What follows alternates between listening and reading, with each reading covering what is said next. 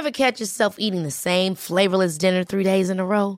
Dreaming of something better? Well, HelloFresh is your guilt free dream come true, baby. It's me, Keke Palmer.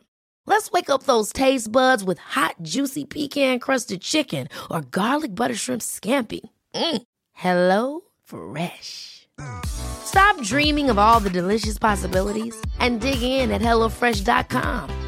Let's get this dinner party started.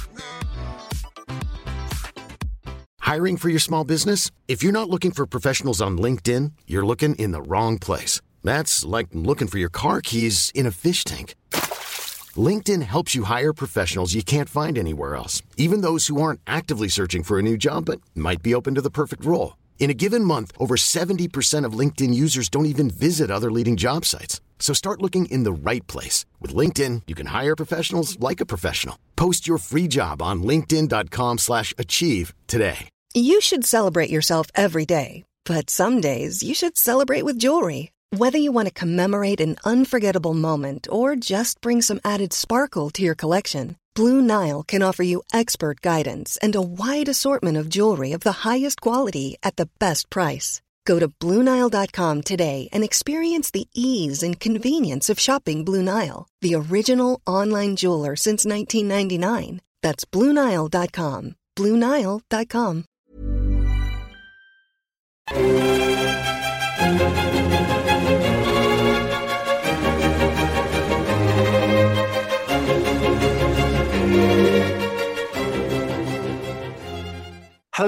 and welcome back to the Napoleonic Wars podcast and to another installment of War of 1812 month. The crime and punishment nerd in me is really quite excited because the unit that we're going to be discussing today has been featuring on my radar for a heck of a long time. We're going to be discussing the West India regiments in the War of 1812. For those of you who aren't familiar, these are predominantly staffed with what I kind of call them the quasi slave units in the British Army because they are largely staffed, and I've been corrected on this already this morning, so interesting discussion point there. But they're predominantly staffed with slaves that are brought in on the slave ships uh, and then forcibly enlisted. But they play a pretty key role in the War of 1812. They're not just used on garrison duty. And to help me unpick this, I am joined by the brilliant Tim Lockley. Tim is professor and head of history, so a hugely busy guy at the University of Warwick. He has an MBE. Congratulations on that. Um, and is author of Military Medicine and the Making of Race, on which is on the West India Regiments. He's also author of Maroon Communities in South Carolina and Lines in the Sand: Race and Class in Low Country, Georgia. Tim, great to have you on the podcast. Welcome. How are you doing? I'm good, thank you. Thanks for having me on. Oh, pleasure. Uh, like I said in the the kind of the warm up, if you like. You know, I've been meaning to talk to you for quite a while because there's, there's a lot that fascinates me about these units. Let's start with sort of the nuts and bolts of what makes up the unit. Um, and already I've had my eyes opened on this. You know, these are kind of, uh, as I said at the start, you know, quasi slave units. It's an effective form of conscription, it feels to me. There's this kind of enlistment straight off the slave ships. My understanding is there is no choice in this. And sure, these these men are freed at the point of enlistment. But what's the rationale behind making up the force in this way? Well, when the British decide that they need um, a force of black soldiers, they don't initially think of buying them from slave ships. Uh, they initially try to recruit them locally, both in on the islands from planters and from captured islands um, from the French. Uh, they don't do desperately well at that. Uh, planters are generally reluctant to give up their slaves to the army, understandably, uh, lose control of them. And so when the regiments are initially founded in 1795, uh, it takes two to three years for the army to hit upon the idea of just buying them straight from slave ships. So the, the you know the choice element is um, the, the, choice that is made by army recruiters. It's not by the men themselves. So so men of a certain age and a certain height. I mean, there's various specifications that are, that are written down. Um, are told to go and stand over there, and then they get basically put into regiments. Um, they're not quite freed at that point.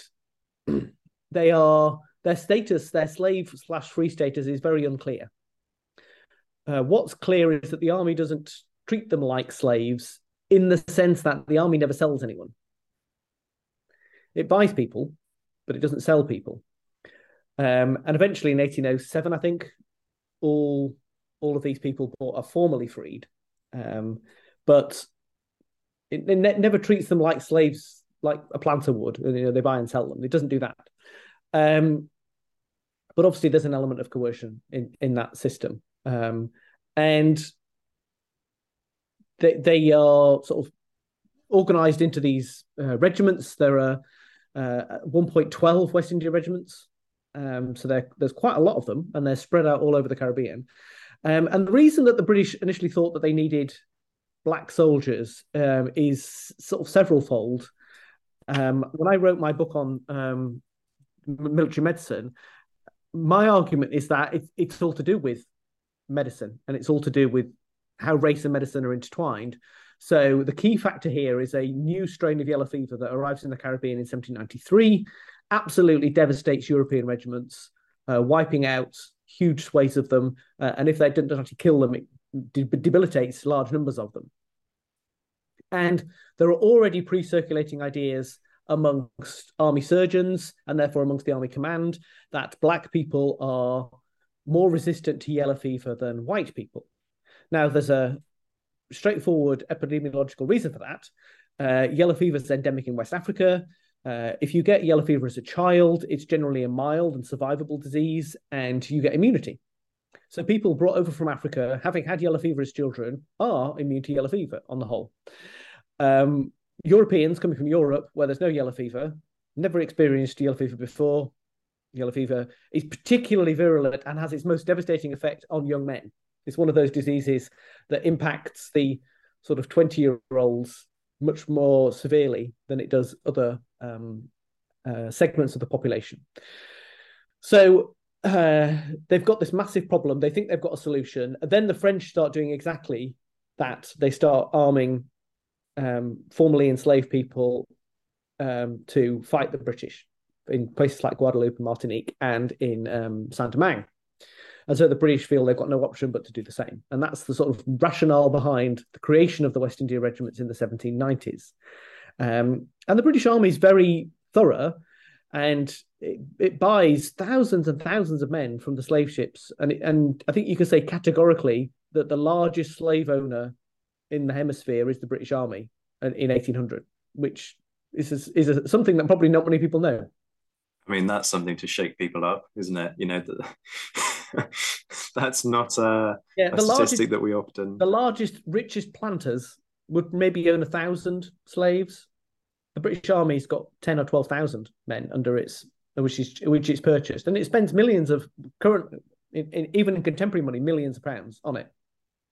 That's staggering. Um, the immediate question that arises from this, though, is kind of you you you're creating these black regiments fundamentally. Sure, they're staffed by white officers. We'll, we'll discuss about the officers in, in a second. Um, but you're also using them to maintain control, right, and project power into a community that is predominantly made up of slaves proportionately. So, are there kind of concerns about what happens if you don't treat these men properly and suddenly there's a mutiny? And, you know, you've trained these men in how to use weapons. What happens if they then, you know, break away and start to educate the local slave community and you end up with an uprising? Yeah, the the fear of exactly that happening that you're basically play, placing armed black men in in a society of predominantly black men or women um, is one that planters talk about all the time. They're terrified that these large numbers of uh, actively armed, well trained men are going to be stirring up the local enslaved population. Um, there's very, very, very little evidence that that happens. So there's some fraternization between the two groups, but it's very low key. It's often to do with, you know, um, economic transactions sometimes, and sometimes or other times it's like um, West India Regiment soldiers taking local women as wives, effectively. But what you do get is um, and the army never never believes this, never never never buys into this narrative. The army says, no, you give these men pay because they're all paid, even from the earliest days. These men are paid. Um, you give them a uniform, you give them weaponry and training, and they will fight for the empire. They will fight on our side, and they're right because we we we've got numerous examples going a bit beyond our time here, but um, of West India Regiment soldiers having no compunction at all at facing down slave rebellions. So Barbados in 1816, in Demerara in 1823, um, in uh, the Morant Bay Rebellion in 1865, they're constantly on the side of the of imperial authorities and the army. Then they never once their loyalties never once an issue. But the mutinies that occur, and there are several key mutinies. There's one in Dominica in 1802. There's one in Jamaica in 1808. There's one in Trinidad in 1837. Um, are much more about local conditions. And the one in Dominica, for instance, is about basically these soldiers haven't been paid for a long time, and then they're being used to do what they consider to be the work of slaves. They're being used to clear swamplands, clear brushlands, and that kind of stuff. And they're basically saying this isn't the work of a soldier, and and they they they get pushed over the edge. And even though there were reprisals and a lot of the mutineers are executed, and the uh, entire regiment, the eighth, this is the eighth West India Regiment, is disbanded. Um, the army says this was the, the people who were at fault were the white officers who abused the soldiers, and they they say I this is never going to da- make me doubt the loyalty of the rest of the regiments. That this was this was an unfortunate incident, that but they were actually there was justification for it. This wasn't an unjustified, you know, rebellion. Um, so that tension between loyalty to um, unit or to a wider imperial idea and loyalty to a race, I think is a really interesting idea. And there's very little evidence that the men who were recruited into the army had any affinity with the people who were enslaved on plantations, that they didn't see themselves as fellow Africans, for instance. I don't think that is, is something that is is the case at all. Is there an also is there also an argument to be made that if you are one of these soldiers and you look around you at what's going on in the slave community, you can see the brutality that's being acted upon you. And that's not for one second to um, ignore the fact that the British Army flogs. So it can absolutely be a brutal environment if you overstep the mark. But that in some respects, perhaps if you're a soldier, you have a better life than if you're a slave on a plantation. You, I think that's definitely true. I think so- soldiers would look at what slaves experience, and they will, as they march around these islands, they will see s- slaves gibbeted alive. They will see the, the heads on pikes of slaves who've been um, killed or executed. The, the casual brutality, which we know is documented in people like the diaries of Thomas Thistlewood, um, the, the rape and all that kind of stuff is going on.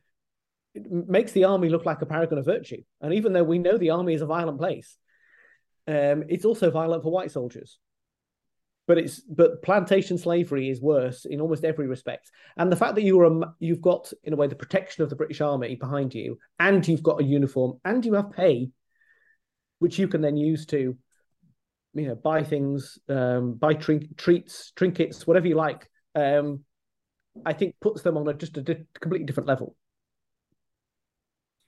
and in relation to so one of the, the big things that underpins a lot of the the thinking at this time is, of course, martial race theory. Hmm. Um, mm. uh, can you? I, I, guess the first thing to do is to just kind of give our listeners a bit of a sense of what that is, because some of them won't be familiar. But also, how kind of key in, is that in the selection of these men? You know, I think we were saying before the start. You know, there are selection criteria that are, are placed on on these individuals that it is very kind of key. But are they picking people based on the regions that they come from, or is it purely about hmm. physical attributes? So, th- so this is the idea that there are certain parts of the world where uh, the men are super well trained into um, doing um, martial activities throughout their entire life.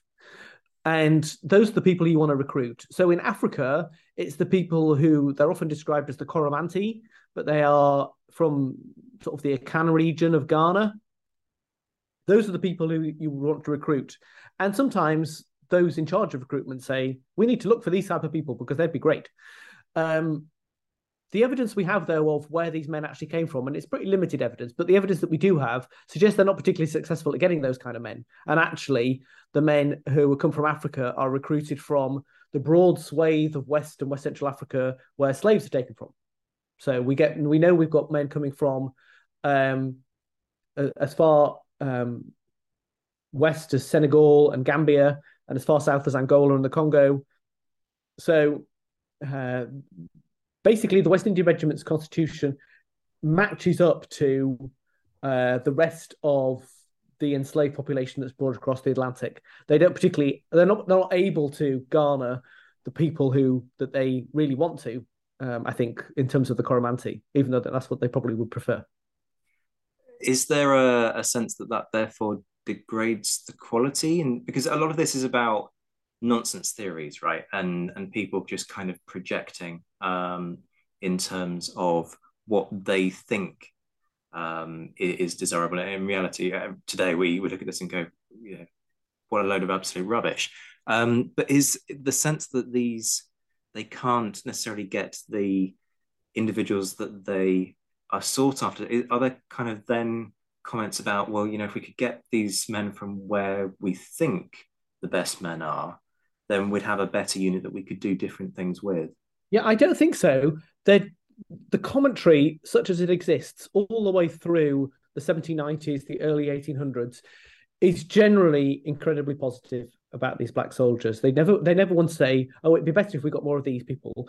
They sometimes say, "It'd be better if more of them spoke English, um, or more of them spoke a decent level of English."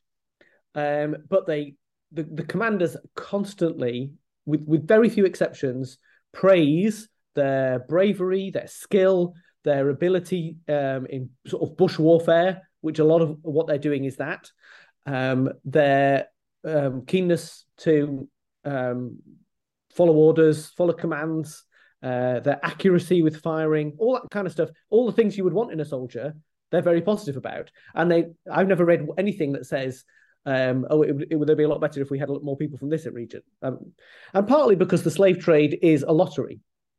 I think, um, and there's there's very little correlation between where you see a slave advertised as being from and where they might actually be from, because a lot of that is marketing.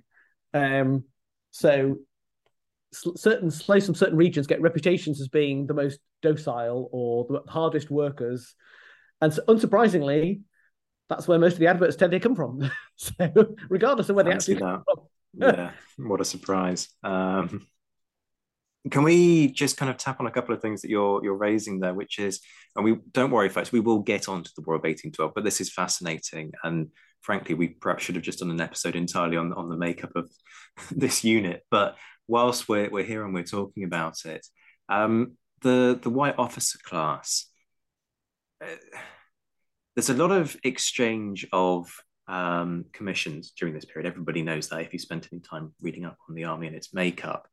Um, and as part of that, you have questions about desirability of certain units. You know, some units have, so the, the guards, for example, you get a double rank out of it. Um, you have other units that have higher levels of prestige than others, and therefore they the, the commissions carry more value. What's it like when it comes to the West India regiments? Because you've got this double, potentially double um, whammy, if you like, nice technical term there, of not only are you going over to the West Indies, which everybody kind of regards as a potential death sentence?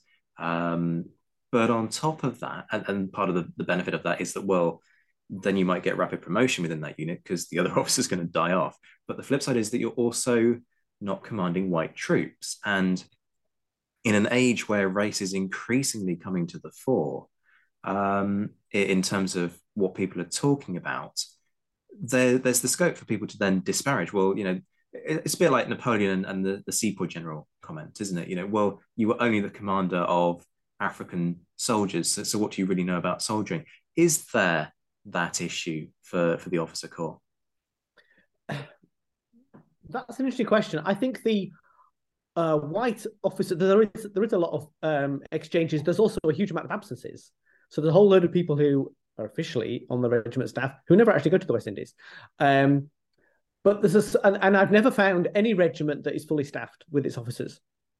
There's always massive holes.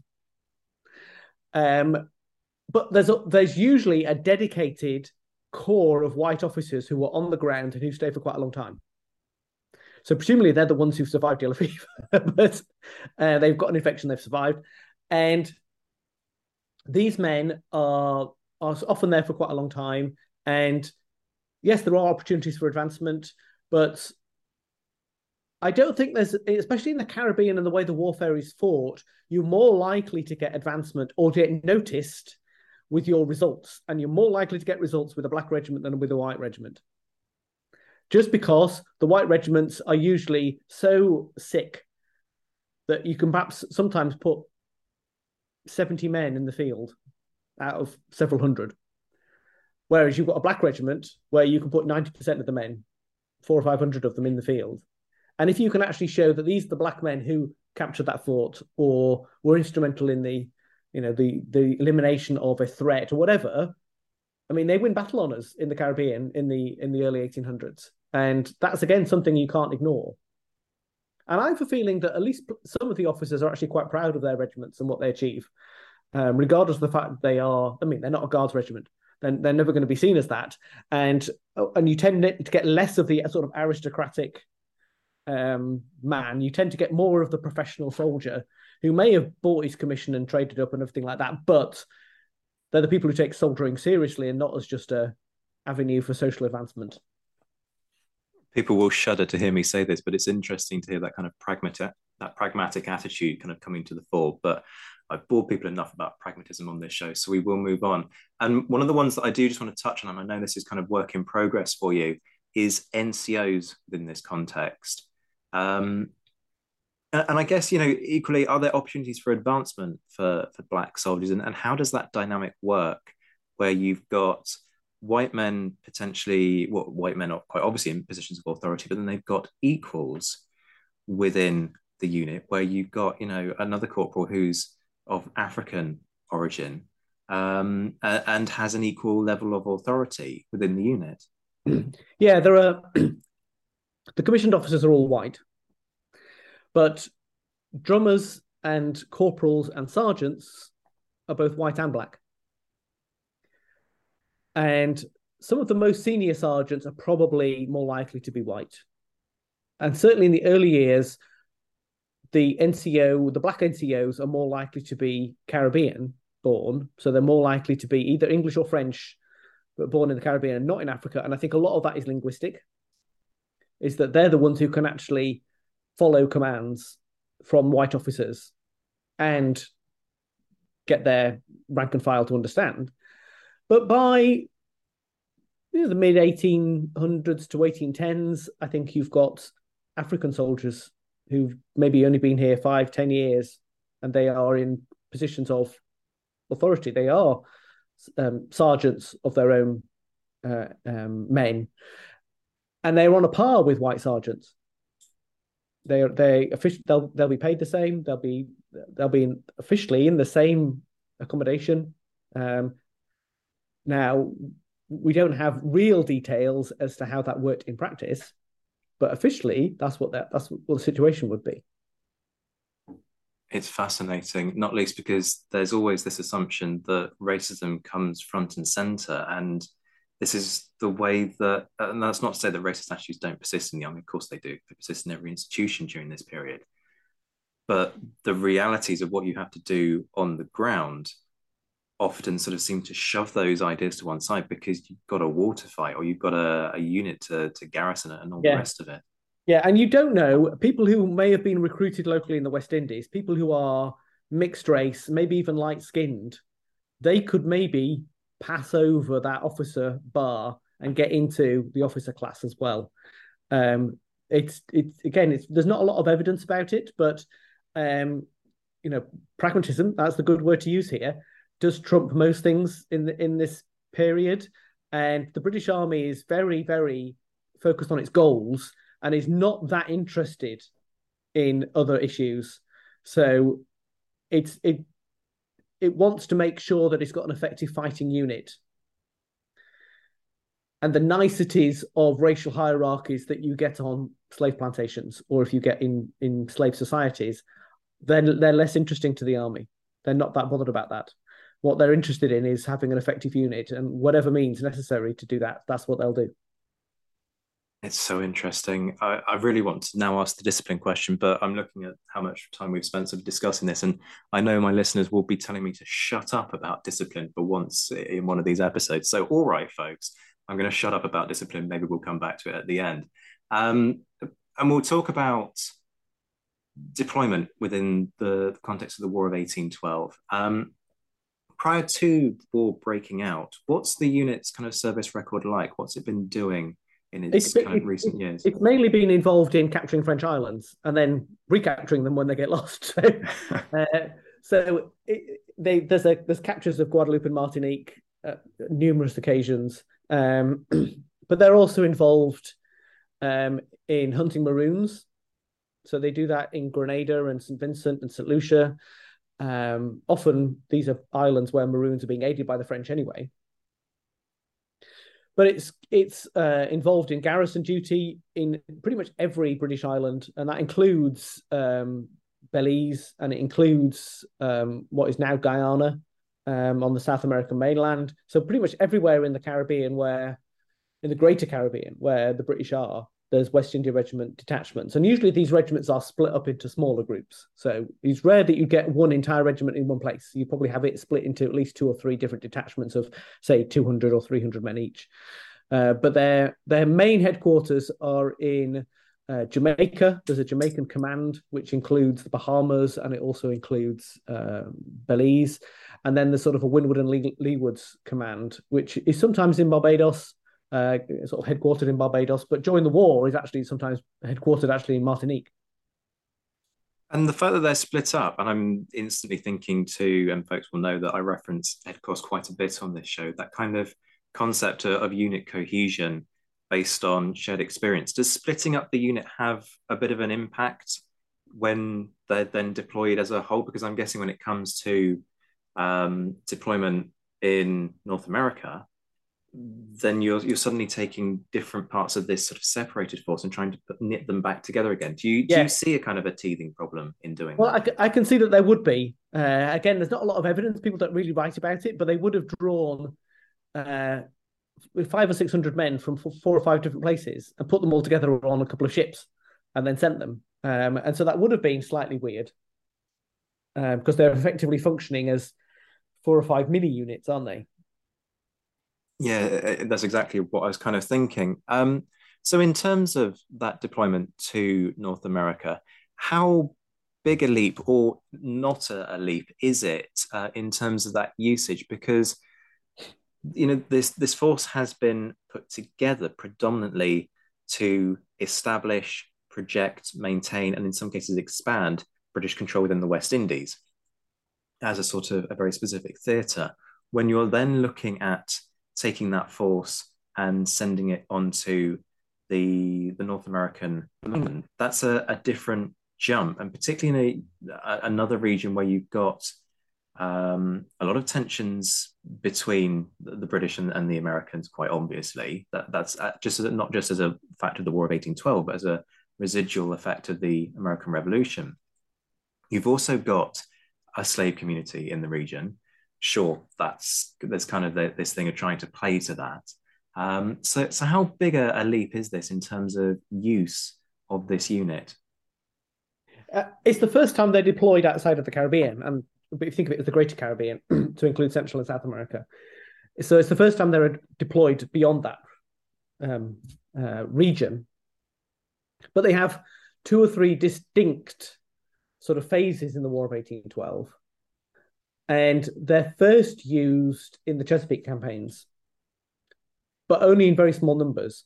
They're basically involved in recruitment parties, um, and the officer corps is involved particularly because the whole point in the Chesapeake is to entice enslaved Virginians to come and join the army, and they're very successful at doing that. So the West India regiments are there both as an example of how to organize the regiments, and that's a really important example, but also to help organize the men. And then these Virginians are organized into groups called the Colonial Marines. So there's not huge numbers of West India Regiment soldiers involved in the Chesapeake campaigns. Like, for example, the going and burning of Washington, there are a few, but there are not huge numbers. So they're mainly there as this sort of um, recruitment slash auxiliary, you know, aid force. And then um, in 1814 slash 15, their biggest deployment is at the Battle of New Orleans, the New Orleans campaign, when the whole of the 1st and the 5th West India regiments are dispatched, which is probably 1,200 men in total. And they probably make up a quarter to a fifth to a quarter of the British force. And that's so rarely remarked on the fact that one of one in four of the British soldiers fighting at the Battle of New Orleans was black. Uh, those are the largest deployments, and then um, there's a final deployment of around 200 soldiers um, from the Second West India Regiment in Georgia in February of 1815, and they're on the ground with white and colonial marine forces too, and they capture Cumberland Island, and they but by the time they leave, they take off another 1,500 enslaved people back to the Bahamas. Um, but it's the New Orleans campaign. I think this is the biggest actual deployment of Africans in, in a in a whole, whole scale, and their involvement in that campaign is really interesting. I've instantly got a question there that kind of ties in with um, research that I've done about the British troops when things go wrong and what they love to do. And, and the big thing they love to do is scapegoat and blame anybody outside of their own little kind of social group. So it might be their commanders, notably Wellington in the case of the Peninsular War. It might be their allies. So, you know, the, the jury is always out on the Portuguese and the Spanish. And particularly when it comes to the Spanish, that inclination to go, you're not one of us, and therefore it's your fault that everything's gone wrong, is really strong. And it's a, quite a dominant theme. With a quarter of the troops at New Orleans being West India Regiment troops, do you see an equivalent? Is there this sort of scapegoating exercise going on where, well, you look different to me, and therefore it's your fault that we didn't succeed? In the aftermath, there is a there is a blame game and the West India regiments are blamed, but they're not blamed for their lack of fighting quality. They're blamed for, well, if you boil it down, they're blamed for being black. And they're blamed for being black for a weird reason, because they're chosen. Part of the reason they're chosen to go to New Orleans is that New Orleans is a tropical area, and these are tropical troops, and they're used to fighting in hot conditions. They go in December and January. It's absolutely freezing, and so they land them in exposed flat swampland with in, in light West India dress. You know, they're not in heavy, thick clothing, they're in light West India dress. The weather is terrible. It's absolutely lashing down with rain, and then it's well, well, well below freezing. Now, it doesn't often freeze in low, lower Louisiana, but it did that year. And so basically, these troops are suffering from exposure. There's insufficient shelter, insufficient food. Basically, the army's cocked up. It's it's not provided the uh, support that it should have done. but all the narrative is that, well, these black people, they're not used to cold weather. And so, they, so, the, so it's the fact that it, the black people got cold that means they weren't an effective fighting force. So that so they link the weather and the climate with race to say that's why these soldiers were not, not effective. So, um, but both the American sources and the British sources agree on this in that it was a failure.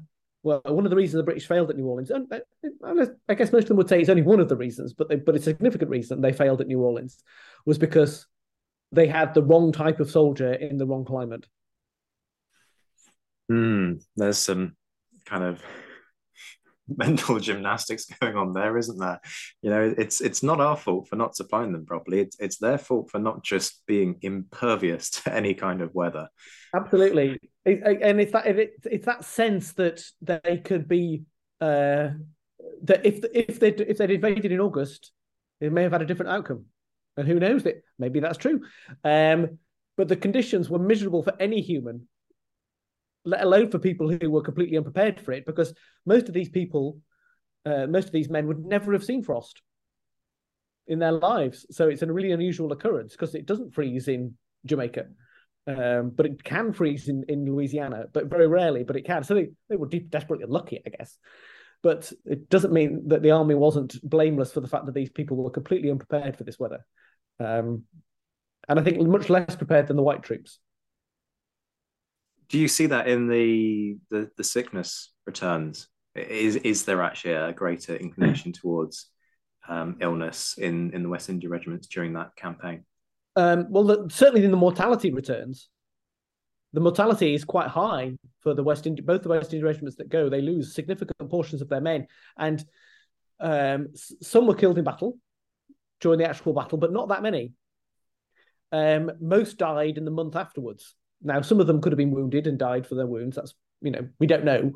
Um, I think quite a lot probably died of exposure of um, combination of these things, probably. But the um, it's you don't really see sickness levels that are out of line, but you do see mortality levels that are out of line. So they do lose a significant portion of their men. They exaggerate it in the sources. So the the written commentary um, tends to say, "Oh no, most of the soldiers were incapable of fighting because they were all frozen," whereas actually the mortality returns are not as not as significant, but they're still pretty weighty. Um, you know, we're talking probably more than ten percent of the of the unit dies on that campaign. When you're ready to pop the question, the last thing you want to do is second guess the ring.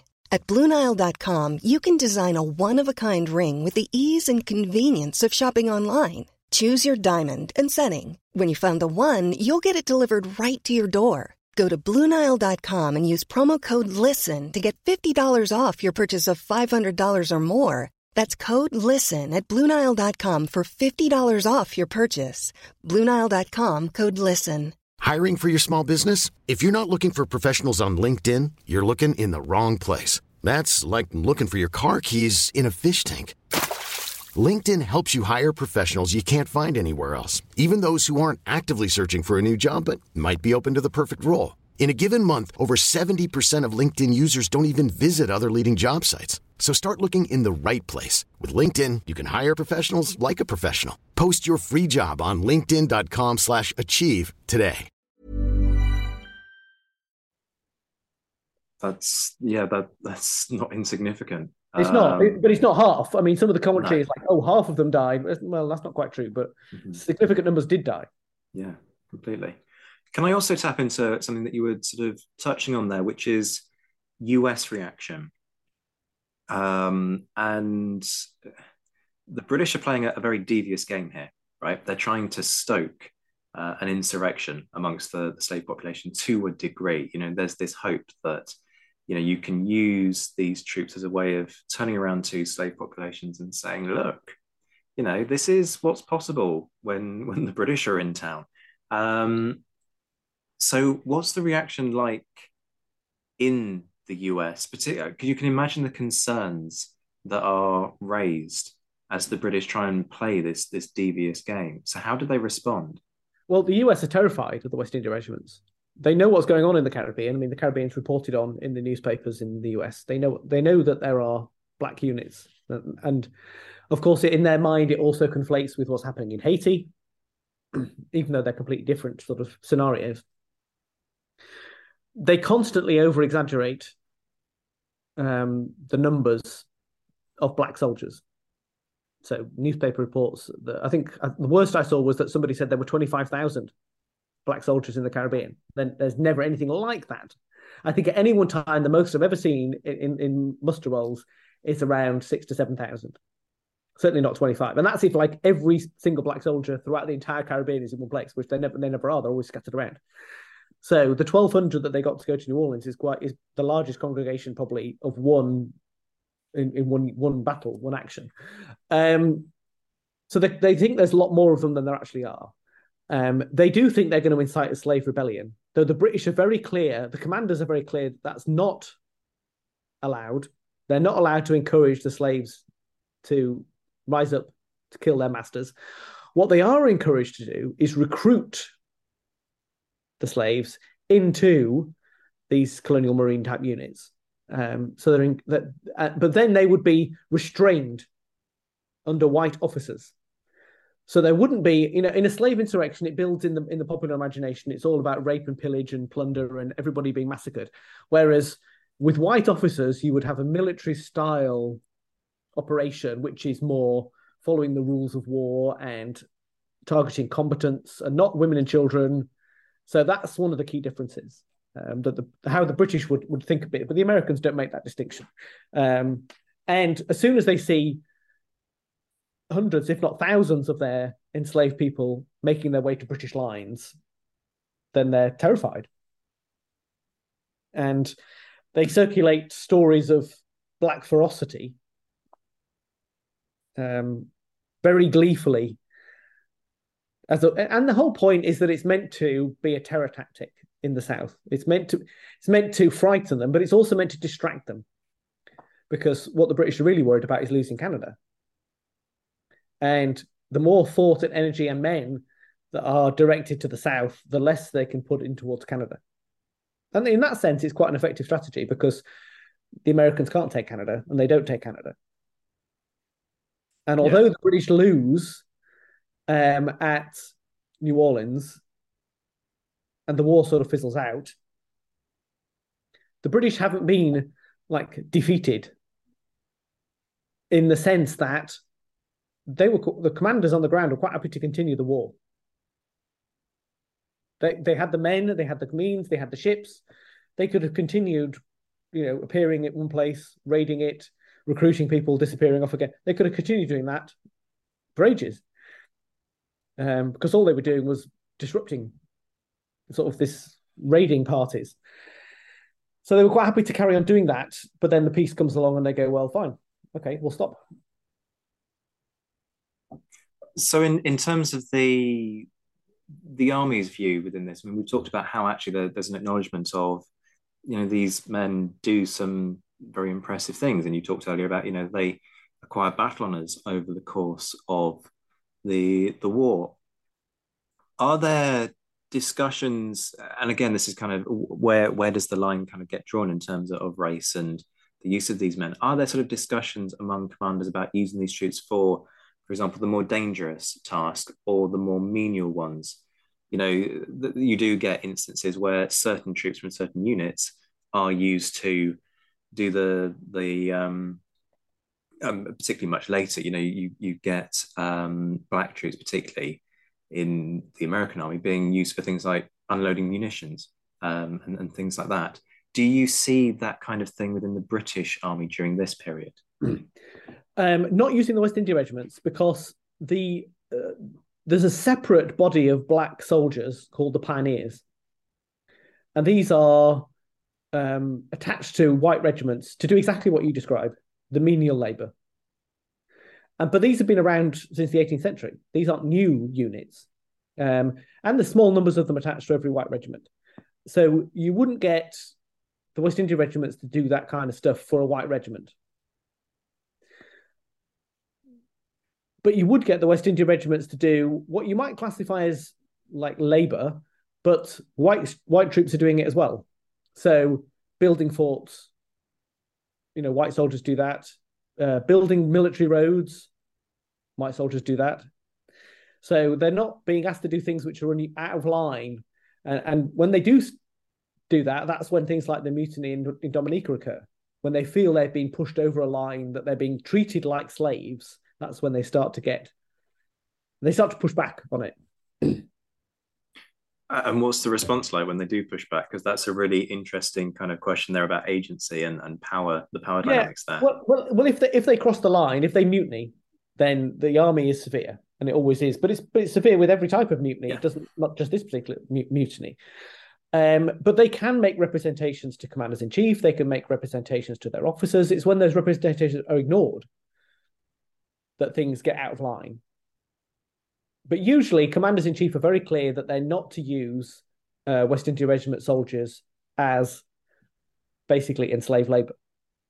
Uh, and they, they they even talk about that in some of the correspondence, saying these are not men who can be used like this. They need to be treated like soldiers. And it's fine to ask them to do laboring work that soldiers do, but it's not fine to do, basically to use them as ordinary casual laborers that you might hire. That's not fair. My listeners are going to groan at this, but my restraint has just gone at this point. I've got to ask the crime and punishment question. Um, and I'll I'll keep it brief for folks because they do hear about this a lot. Do you see a distinction in in do you see race playing a part in the the types of crimes that are being brought forward, in the way in which excuse me, the way in which trials are not so much run, but uh, the way in which evidence is handled? You know, do you see testimony from black soldiers counting for less than if it comes from a white soldier? And equally, when it comes to punishments and punishment parade, do you see distinctions? Because there is this talk about um, you have surgeons suggesting that black soldiers are better able to take punishment by the lash, and therefore you can and, and should flog them harder and longer. Do you see that playing out in reality? Uh, the last point, definitely, you do. Um, so, w- what you allude to, what the surgeon commentary is, is that um, black skin is widely interpreted and understood to be thicker than white skin. And this is an idea that's had some currency for a while, uh, certainly go back into the 18th century. Uh, it's linked into ideas that black people don't feel pain in the way that white people feel pain. And the way I measured this was that I looked at um, lashes awarded and lashes inflicted, which aren't the same thing, obviously. Sometimes you know, quite often lashes are remitted. And it's up to the discretion of the surgeon as to when a lashing should stop, as in you've that man has reached his physical limit. You do it because the army doesn't want to kill people necessarily, because that's a waste of a resource. So, and they're much more likely to stop a white soldier being beaten at a, say a certain number of lashes than they are a black soldier. So black soldiers get given more lashes. I think we can document that with the statistics.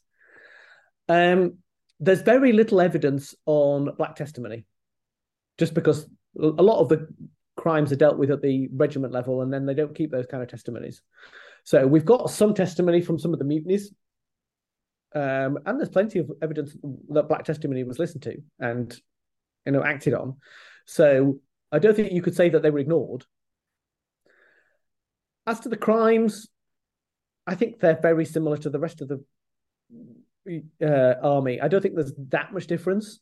Uh, there's plenty of people who are done for selling their kit.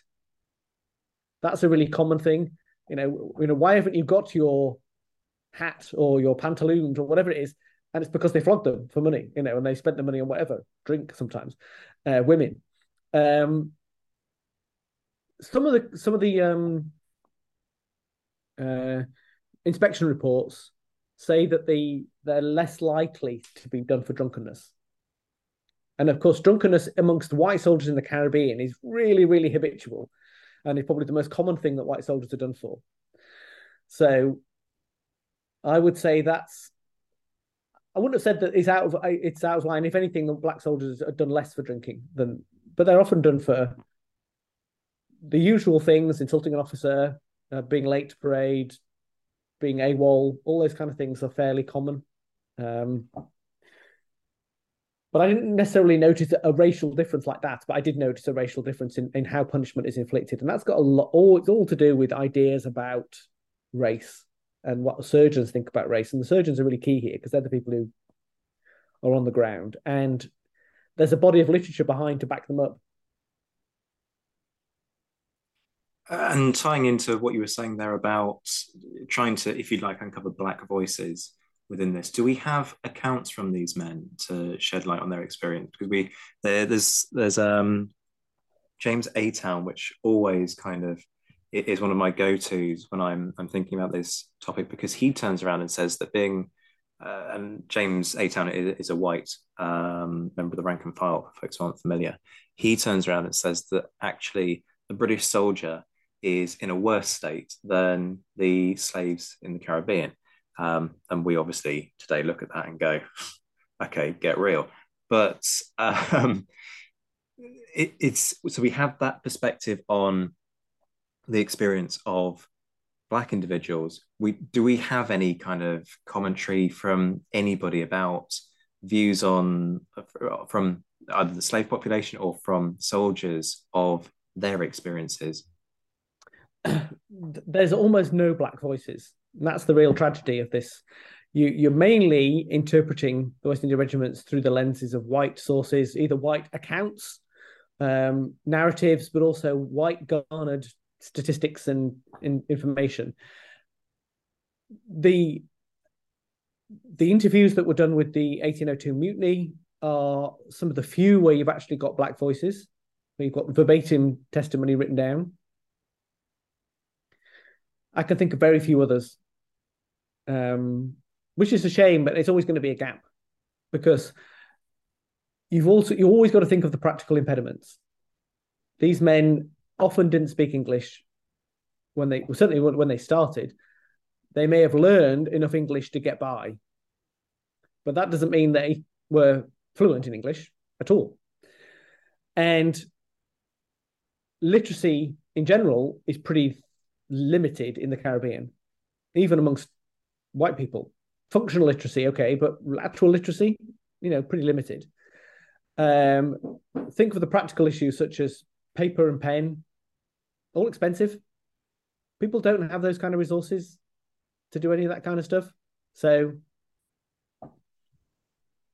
um, and even when you go into the later 19th century, you don't see.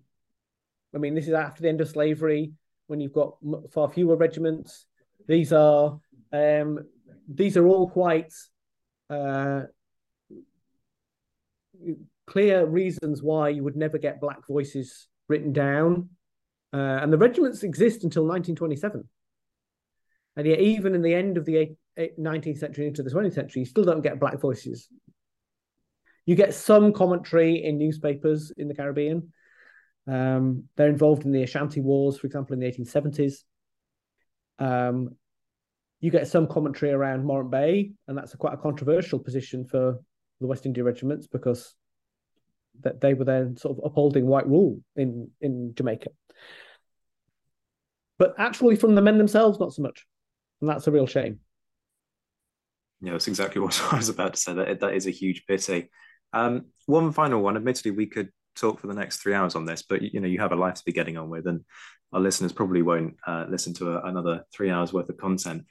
Where do we go next? Because this is a topic that you've shed a lot of light on. Before that, we had um, Buckley's work, and sure, pe- people know that you know I I love the methodology behind Buckley. I disagree with some of the, the outcomes, um, but nonetheless, we, have got that.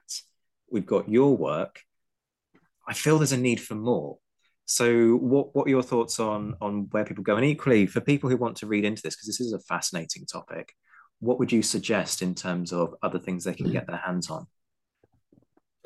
There's a lot more you could say about the West India regiments. A lot more you could say about racing the army. To be fair, um, in the 19th century. So, uh, my colleague at Warwick, David Lambert, is uh, in the process of finishing a book on uh, the visual representations of the West India regiments in the 19th century and how that changes. And the artworks, there's a lot of artwork which depicts West India regiment soldiers, um, and especially their transition into the Zouave uniform in the 1850s, which makes them much more exotic.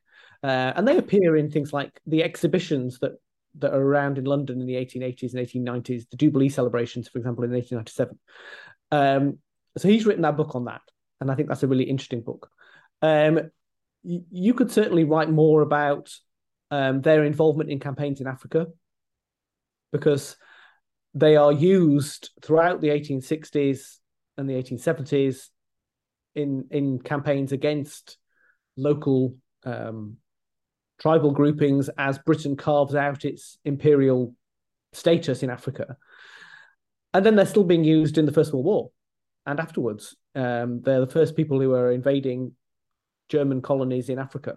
Uh, they're the ones who were involved in it um, quite effectively. Um, I think you could. Th- there's so many more records in the National Archives and probably elsewhere that people haven't delved into. Um, partly because, and I've, I found this a few times, um, the National Archives misfiles things. So the West India Regiment, you suddenly find it some of their stuff is in the India section, not in the Caribbean section. And they've been effectively misfiled by somebody maybe hundreds of years ago or 100 years ago. But they, you see, their subsection is actually in a whole load of records about India and not about the Caribbean. Um, so I'm still finding things when I go through the National Archives catalogue and still thinking, oh, oh, this is actually quite useful. Oh, I wish I'd wish I'd known about this source when I wrote my book.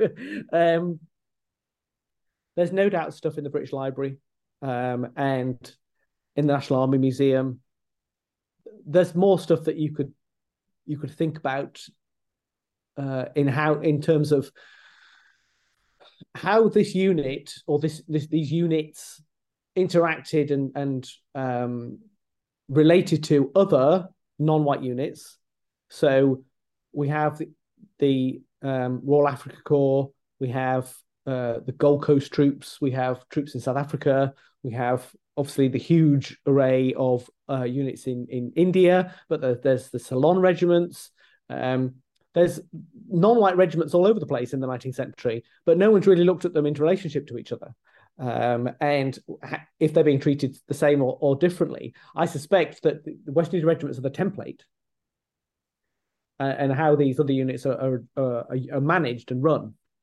Um, and then, obviously, some people have written or thought about the legacy of the West Indian regiments in Caribbean society today. So, if you go and look at the dress uniform of the Barbados or the Bahamas Defence Forces, it's the Zouave uniform, which the West India Regiment wore 100 years ago.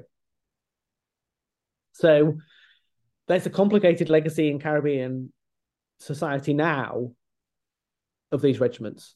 Uh, and I think that's also quite interesting because th- there is a tension there between being proud of a military unit that served the Caribbean for a long period of time, but also a military unit that was instrumental in projecting and enforcing British power in the Caribbean, and sometimes, well, quite often against the wishes of the large majority of the inhabitants. So there, there is a fundamental you know, tension there. But I think it's an interesting thing to explore if you were going to write something more contemporary. Absolutely. I'm desperately hoping that more people do explore this, um, not least because I'd love to get my hands on it, reading it, and you know, who knows, maybe even writing it myself. Tim, this has been absolutely fascinating. Thank you so much for your time. Before you go, just tell people how they can kind of get in contact with you if they have thoughts and, and questions. Uh, I know you're on social media, but also where can they find out more about your work? They can Google me. If, if you Google me at Warwick, Tim Lockley at Warwick, then my um, staff page comes up and there's a list of things that I've published, and uh, there's my email address on there, so people can email me if they're interested. And you can follow me on Twitter. I, I mean, I don't say much, many interesting things on Twitter, so um, I'm not sure anybody says much that's interesting on Twitter, no. frankly. But you know, that's that's by the by. Tim, thank you so much for your time. Just a reminder, folks: Military Medicine and the Making of Race is the book that you want to be trying to get your hands on in relation to Tim's work on the West India regiments. Tim, thank you so much for your time. It's been absolutely fascinating. Thank you. Folks, I come with good news. If you're a fan of the show, you can now get your hands of more of many, many types of stuff, to use one of those famed technical terms. If you want to access more of the fan zone, you can now do so. If you want to join other fans in meetings with me, you can now do so. If you want to take part in courses in, on and discussions on various topics from this period, you can now do so. And importantly, if you want more episodes or if you want to request episodes on specific topics, you can now do so. How, I hear you cry. Probably. I don't know. I can't actually hear you. Well, go to patreon.com forward slash the Napoleonic Wars pod, where you'll find that for just £1 a month, you can gain access to bonus episodes. These are full length feature length episodes on a whole host of some of your favourite topics. Some of the Marshal episodes are going to be there. Some of the in depth uh, discussions that we do will be there. Some of the, the big kind of multi round the table type chats are going to be there as bonus episodes that you can download directly for just £1 a month. That is literally half the price of your morning cup of coffee. Obviously, it's a, a big ask for those of you, uh, particularly at a time like this when there is, you know, financial hardship going on. So I totally understand that some of you folks aren't going to be able to do that. Um, that's why there will still be the usual kind of content going out. So don't worry, if you aren't able to pay, you're still going to be access, able to access Napoleonic Wars pod stuff.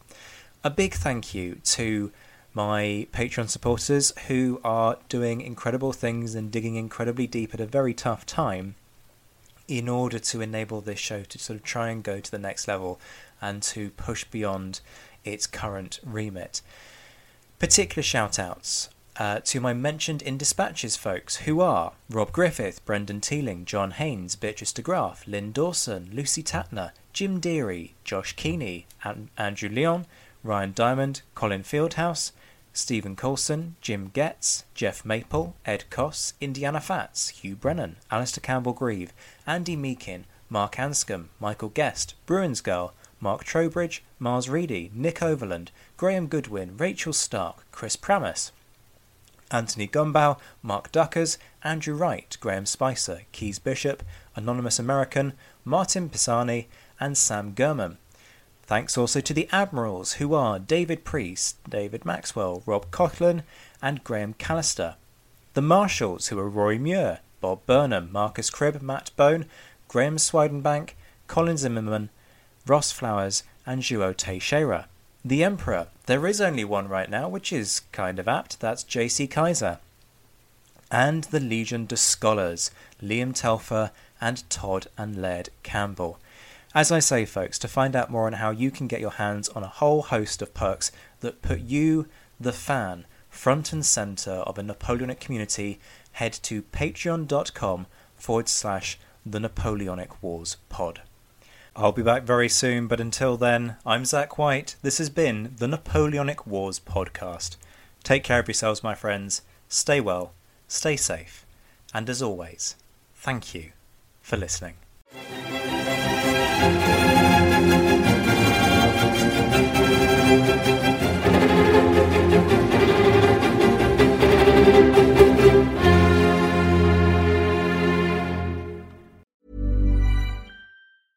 Hey, it's Paige DeSorbo from Giggly Squad. High quality fashion without the price tag. Say hello to Quince. I'm snagging high-end essentials like cozy cashmere sweaters, sleek leather jackets, fine jewelry, and so much more. With Quince being 50 to 80% less than similar brands. And they partner with factories that prioritize safe, ethical, and responsible manufacturing. I love that. Luxury quality within reach. Go to quince.com slash style to get free shipping and 365 day returns on your next order. Quince.com slash style. Ever catch yourself eating the same flavorless dinner three days in a row? Dreaming of something better? Well, HelloFresh is your guilt free dream come true, baby. It's me, Keke Palmer. Let's wake up those taste buds with hot, juicy pecan crusted chicken or garlic butter shrimp scampi. Mm. Hello Fresh. Stop dreaming of all the delicious possibilities and dig in at HelloFresh.com. Let's get this dinner party started.